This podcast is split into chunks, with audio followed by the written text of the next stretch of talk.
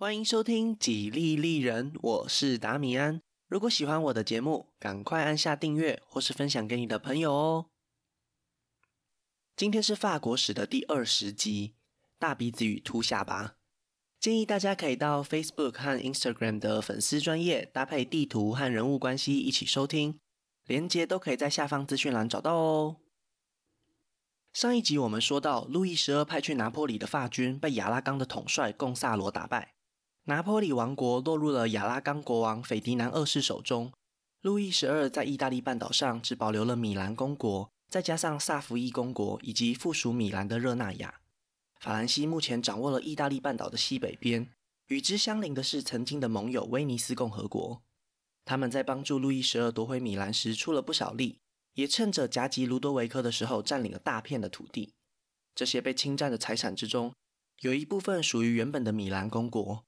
路易十二同意让威尼斯保留下来，但是还有另外一部分其实属于教皇国，这让新上任的教皇儒略二世非常感冒。前任教皇亚历山大六世为了增加自己儿子的领地，透过教皇国的军事行动，把控制的领地转移给他的儿子。新上任的教皇当然不能容忍前任的行为，因为这样一来，教皇国的领土就分裂出另一个世俗的政权。他以迅雷不及掩耳的速度，将前任教皇之子给逮捕归案。收回了教皇国原本应该要有的领土，也就是在这个时候和威尼斯人起了冲突。威尼斯人不甘心要把他们辛苦夺得的战利品交回去给教皇，丝毫不给教皇一点面子，直截了当地拒绝了这个请求。就如同我们上一集所说的，一旦外国势力介入以后，就会形成一个恶性循环。教皇儒略二世评估了自身的实力，是不足以单独对抗威尼斯的。卢多维科已经向众人展示过法兰西的力量。联合其他国家攻击威尼斯是一个简单粗暴的答案。威尼斯的商业命脉来自东方的贸易，自然就会和穆斯林有很多的往来合作，甚至是同盟。教皇抓紧这一点，利用宗教的号召，开始联系周围的基督教君王。就算撇除掉这个表面上的理由，现实领土的利益还是足以让教皇说服那些威尼斯潜在的敌人。对于斐迪南二世来说，威尼斯在过去这些年趁着战乱的时候，占领了几个拿坡里东部的港口，一直没有归还。路易十二也希望可以把米兰公国东边过去曾经默许威尼斯人占领的地区收回。阿尔卑斯山北边的马克西米连也希望可以拿回过去神圣罗马帝国拥有的意大利领土。威尼斯现在想要从中抽身，已经太晚了。在各方利益的驱使下，围攻威尼斯的康布雷同盟正式成立。西元一五零九年，路易十二和马克西米连约好同时出兵。威尼斯的主力部队被派往西方和法军作战，然而又再一次，谨慎的威尼斯人又指派了两名指挥官，在意见不合的情况下，被法军分别击破。康布雷同盟里的其他成员趁机落井下石，几乎每一位统治者都得到了他们想要的结果。短短两周内，威尼斯共和国过去一百五十年辛苦累积下来的领土扩张瞬间蒸发，他们又被赶回去那个海边的西湖地区。发起联盟的教皇儒略二世从卢多维克的身上学到了非常重要的一课：当联盟的目的达成时，也就是联盟内讧的开始。如果不赶快发起下一个联盟，找到共同的敌人，那么自己就会陷入非常大的危险之中。战争结束后没多久，教皇就和威尼斯共和国和解，试图将影响力扩大的法兰西再次赶出意大利半岛。不过，这会是一个很困难的任务。主动侵略米兰，在国际上其实站不住脚。因为教皇国在法理上并没有权利收回这个公国，如果自己是先动手的一方，那么很多国家都不会出手帮忙，反而有可能会偷鸡不着蚀把米，连自己的领土都被法国人在反击的过程中占领。虽然不能直接进攻法兰西的领地，但还是要挑衅路易十二啊。于是教皇国出兵攻打意大利其他亲法的领主，这样的策略奏效了。很快，法军就从米兰派兵占领了教皇国的北部。扮演受害者的教皇马上发出檄文，邀请基督徒统治者一起来保护教皇。一瞬间，各国势力又动了起来。亚拉冈国王斐迪南二世分别派出两支军队，一支从拿坡里出发，击退了入侵教皇国的法军；另外一支则是从伊比利半岛出发，占领了和法兰西友好的纳瓦拉王国。教皇国花了一大笔钱，请瑞士雇佣兵从北方进攻米兰，在遭到夹击的情况下。路易十二又再次被赶出意大利。瑞士联邦找来了斯福尔扎的家族来当傀儡，控制了米兰。路易十二几乎完美复制了他的前任查理八世。退出意大利以后，他仍然没有放弃米兰。但是，同样的，重新征服意大利的计划没有办法由他来完成，因为他也像查理八世一样，突然意外死亡。这项军事行动再次找到下一个执行者，他的侄子法兰索瓦一世。因为连续两任法兰西国王都没有男性后代。王冠才会戴到法兰索瓦一世的头上，但是他很快就向众人证明，他不只是好运靠血统而已。年轻有活力的他，也愿意靠自己努力来争取无上的光荣。夺回米兰当然是他代办清单的第一项。他不仅仅是在后方指挥部队，还以无比英勇的姿态带领骑兵冲锋。他的行动很快速，在周围的敌人还没有办法过来支援以前，就独自打败了瑞士的军队。虽然过程非常艰辛。但是这场战斗结束以后，法兰索瓦一世获得了骑士国王的美名。更重要的是，他和瑞士联邦签下了永久和平条约。在未来的日子里，如果有任何国家要聘请瑞士佣兵攻击法兰西，都会被当场拒绝。相反的，法兰西也不会做出任何伤害瑞士的敌对行动。除此之外，法兰西军队也和瑞士签下了长期的契约，将瑞士佣兵纳入法军的正规编制里。提供他们稳定的收入。原本在神圣罗马帝国境内的瑞士联邦终于独立出来，在接下来的三个世纪里，和法兰西维持这样紧密的关系。西元一五一六年，亚拉冈国王斐迪南二世离开了这个世界。当年法兰西国王查理八世入侵拿坡里埋下的种子终于发芽。三年后，马克西米连也跟着过世。他的孙子查理同时继承了西班牙、低帝国、拿坡里和奥地利，将法兰西团团包围。原本在路易十二的时候，还可以和马克西米连或是斐迪南二世分别谈判，利用两者之间些微的矛盾，取得更好的外交成果。现在所有的土地都只有一个主人——天选之人查理。但是这样的危机还有悬念，因为神圣罗马帝国皇帝的产生，并不是直接世袭。首先，你必须被选举为罗马人民的国王，接着再到意大利接受教皇的加冕，才可以成为神圣罗马帝国的皇帝。这一套游戏规则让法兰索瓦一世还有一点点机会。如果他本人成功赢得选举，来自东方的压力可以缓解不少，因为在帝国的大旗底下，还是有些诸侯会配合他去削弱哈布斯堡家族的势力。但是竞选罗马人民的国王并不是一件简单的事情。过去好几个世纪以来，几乎都是日耳曼地区的家族才有办法加入这场游戏。因为这个游戏有个天大的秘密，就是票多的赢，票少的输。一个外地人在没有地方势力的帮助下，很难取得过半的票数。几个比较大的家族通常透过婚姻和同盟来影响选举，除非你能够提出他们无法拒绝的优渥条件，否则连一张票都很难拿到。在历史上，并非从来没有先例。在两百五十年前，来自英格兰的理查就曾经成功当选。法兰索瓦一世参选其实没有到那么奇怪。帝国选举的制度是由境内主要的七位选帝侯投票，在选举的过程中一度非常焦灼。在老皇帝马克西米连过世以前，就已经替孙子查理贿赂了四位选帝侯。但是查理本人一开始并不认为有必要在这件事情上花太多心力，因此当掌握银行业的富格家族找上他时，他拒绝了贷款的建议。相反的，法兰索瓦一世在几年前就已经开始准备。他知道现在整个欧洲能够在短时间内拿出这一大笔钱的，只有梅第奇家族和富格家族。但是梅第奇家族这个时候因为资助他们家族出身的教皇利奥十世而面临了财政危机。现在只剩下富格家族可以帮忙了。被查理拒绝以后，他们确实也在找下一位愿意贷款的统治者。因此，他们很快就达成了协议。得到富格家族贷款的法兰西展开金钱攻势，几乎已经买到足够的票数了。到了这个时候，查理才领悟到，如果不在这个时候全力以赴，法兰索瓦一世真的有可能会当选。查理对选举的态度突然变得非常积极，重新找上了富格家族，提出了更大笔的贷款。富格家族因为过去长时间和哈布斯堡家族合作。最后还是选择帮助这位老朋友，抛弃了法兰索瓦一世。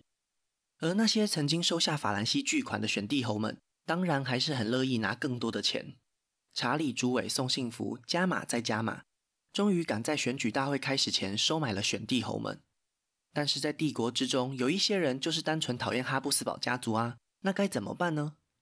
在选举的最后阶段，英格兰亨利八世非常有可能是在查理的请求下加入了选举。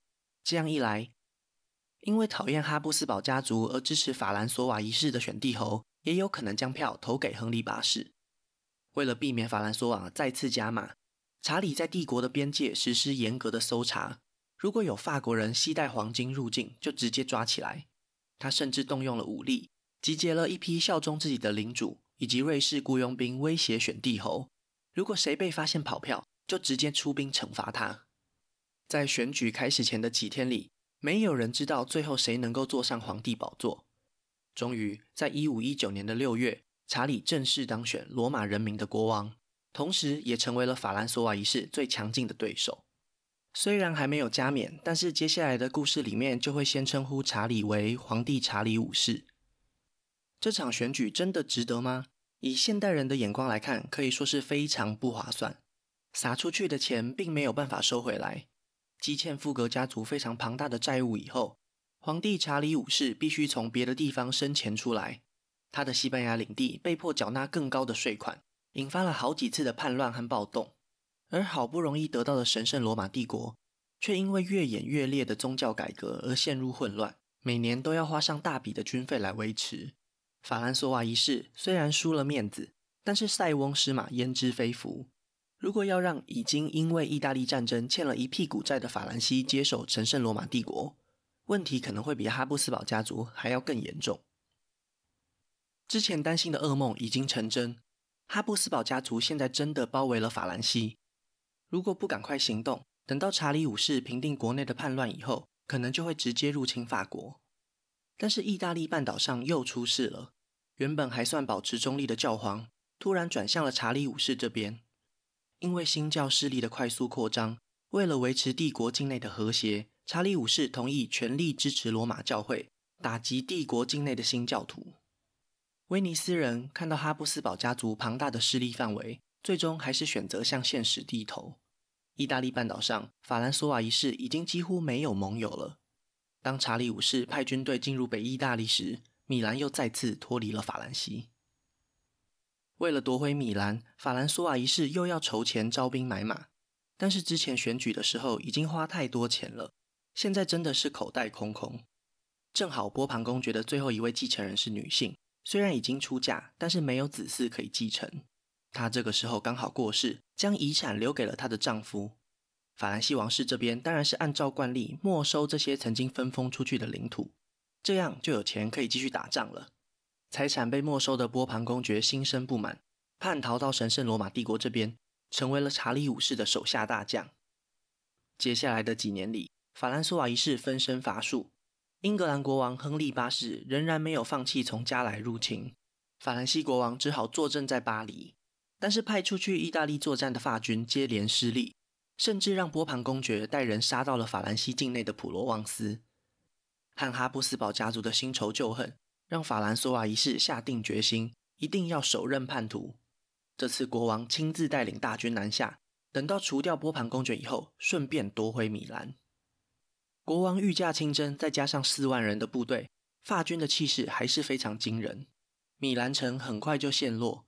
在了解客观条件以后，他们知道自己是抵挡不住法军的，很快就交出了城门的钥匙。帝国联军只能先行撤退。在顾问的建议下，法兰索瓦一世决定展开追击。不远之处有座名为帕维亚的城市，里面还有帝国联军大约九千名的守军。法兰索瓦一世心想，既然都已经来了，那就尽可能摧毁敌对的势力。很快就包围了这座城市。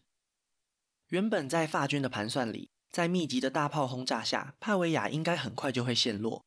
但是在第一波强攻失败以后，一连好几天都下起了绵绵细雨，受潮的火药和引线让大炮没有办法顺利发射。如果要继续攻城，可能会面临非常大的损失。于是法军决定展开长期围城。不过这样一来，帝国联军就获得了喘息的机会。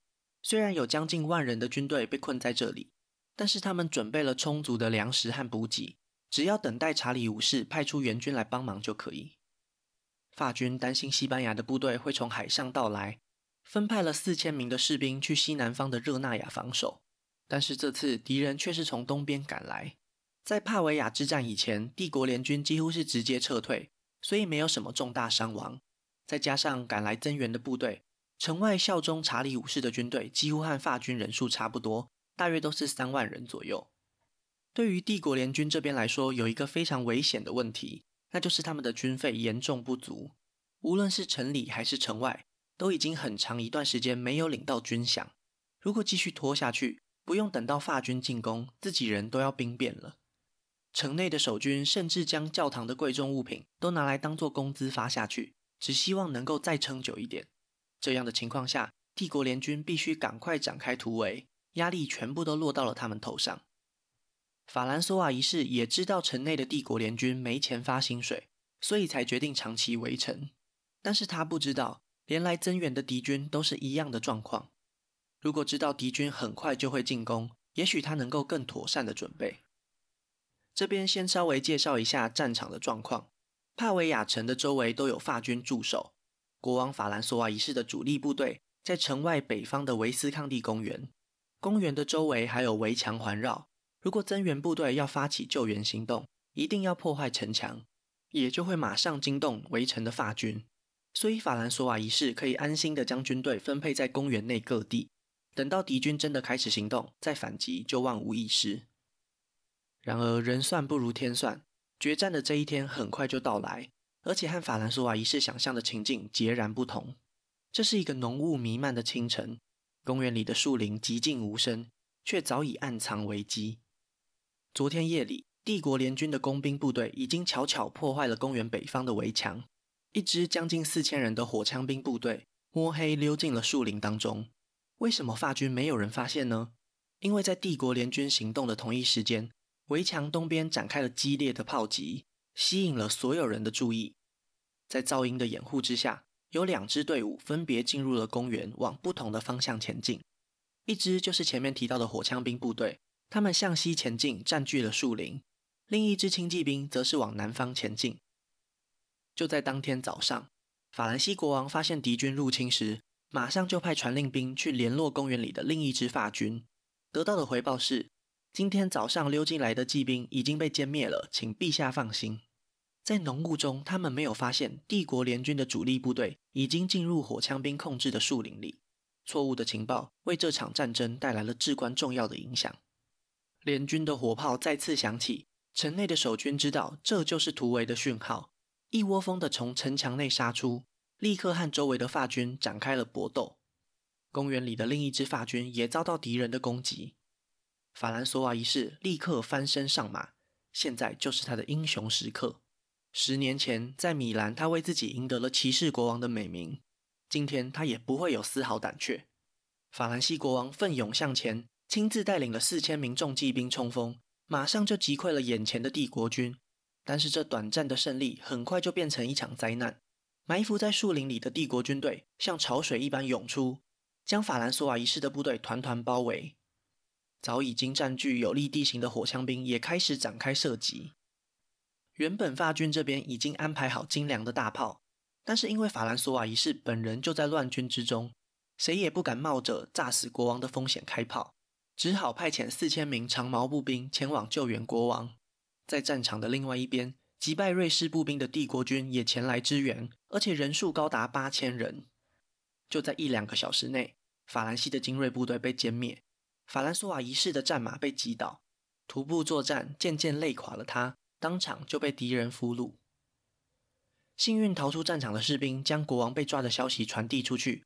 剩下的法军只能鸣金收兵，退回法国的南部。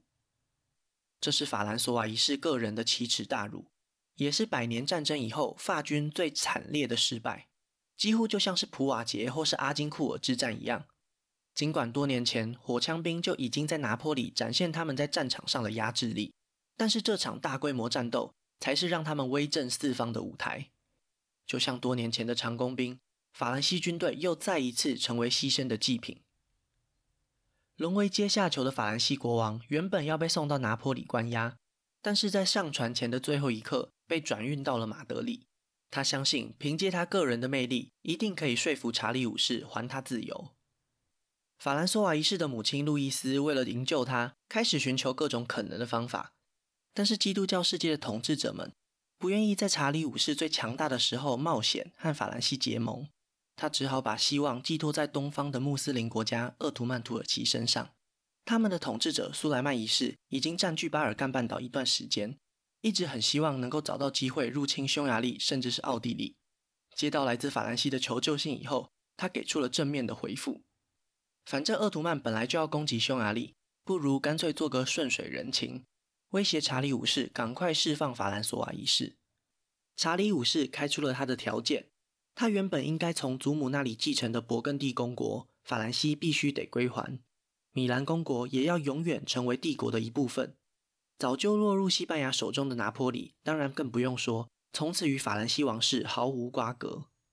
法兰索瓦一世再三推脱，装可怜的表示，勃艮第的土地，法兰西国王也无法做主，请皇帝再想想有没有别的办法。但是查理五世下达最后通牒，不同意也没关系，那就再关你个十年八年。迫于无奈，法兰索瓦一世同意了马德里条约。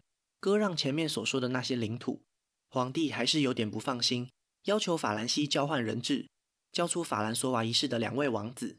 这样一来，就算是言而无信的国王，身为一个父亲，也应该不可能让自己的孩子身处险境吧？很可惜，皇帝完全低估了法兰索瓦一世的厚脸皮。一回到巴黎，他就拿出囚禁时写下的秘密宣言，推翻了过去所有的承诺，而且还获得了教皇克莱门七世的认可。意大利半岛上对查理五世的霸权展开了最后的抵抗。在得知法兰西要永远退出意大利以后，教皇就开始担心自己的地位。虽然皇帝已经成为欧洲世界里帮忙对抗新教的盟友，但是北方的米兰和南方的拿坡里都控制在查理五世手中，教皇国已经不可能再扩张了。罗马教会对意大利半岛的政治影响力只会一天一天下降。现在就是抵抗的时候。再晚就来不及了。教皇国发起了干义同盟，联合了威尼斯、佛罗伦斯一起对抗哈布斯堡家族。在帕维亚之战以后，哈布斯堡在意大利的军队还是一直发不出薪水，严重的影响了士气，甚至还有士兵叛变的情况发生。因此，在战争的一开始，情势对同盟军非常有利。但是，来自北方的增援很快就赶到，这是一批信仰新教的佣兵大军。他们战斗力十足，不过查理五世一样付不出薪水。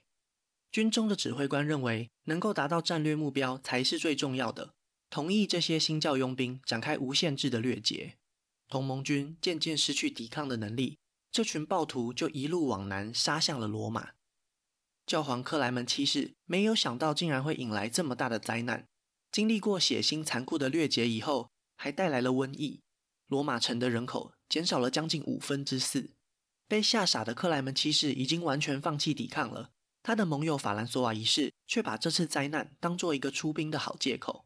他找上英格兰国王亨利八世一起进攻拿坡里，以保护教皇当做借口，包围了这座城市。不幸的是，仍然在蔓延的瘟疫传到了这支军队里，在海上的补给又被封锁，最后几乎全军覆没。听说罗马被掠劫的消息以后，查理五世本人也感到非常的尴尬。作为一位基督徒统治者，自己的部下竟然干出这种事情来，实在是太丢脸。但是事情已经发生了，还能怎么办呢？满目疮痍的意大利，再也没有人敢和他对抗。法兰西国王上次的背叛，还深深烙印在查理五世的心中。皇帝觉得他真是个卑鄙无耻的小人，但是总不能一直和法兰西耗下去。现在鄂图曼土耳其已经快要打到维也纳了，实在没有心力再去对付法兰西。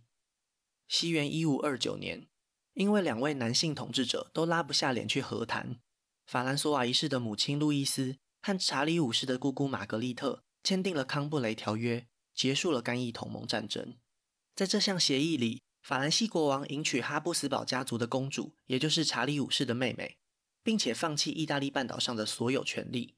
皇帝查理五世这边则是放弃勃艮第公国的主张，在收到赎金以后，也将两位法兰西王子送回家。隔一年，在法兰西船队的护送下，查理五世正式在意大利接受教皇的加冕。意大利战争最主要的阶段已经结束了，虽然未来还是有多次武装冲突，一直到三十年后才结束，但是哈布斯堡家族对意大利的控制不会再遭到挑战。法兰西经历了三代国王，动用了无数的人力金钱，最后什么也没得到。当国王们争夺霸权的同一时间，新教思想已经渐渐向西传了开来。一位年轻的学者在法兰西境内东奔西走，很快他对基督教神学的理解就会冲击瓦卢瓦王朝的统治。那今天的故事先分享到这里，下一集我会继续分享更多属于法国的故事。如果喜欢我的节目，真心希望大家可以订阅或是关注，也可以到 Apple Podcast 帮我评分留言，这会对节目有很大的帮助。另外，如果想要透过行动支持我继续制作节目，在下方资讯栏也可以找到小额赞助的连结哦。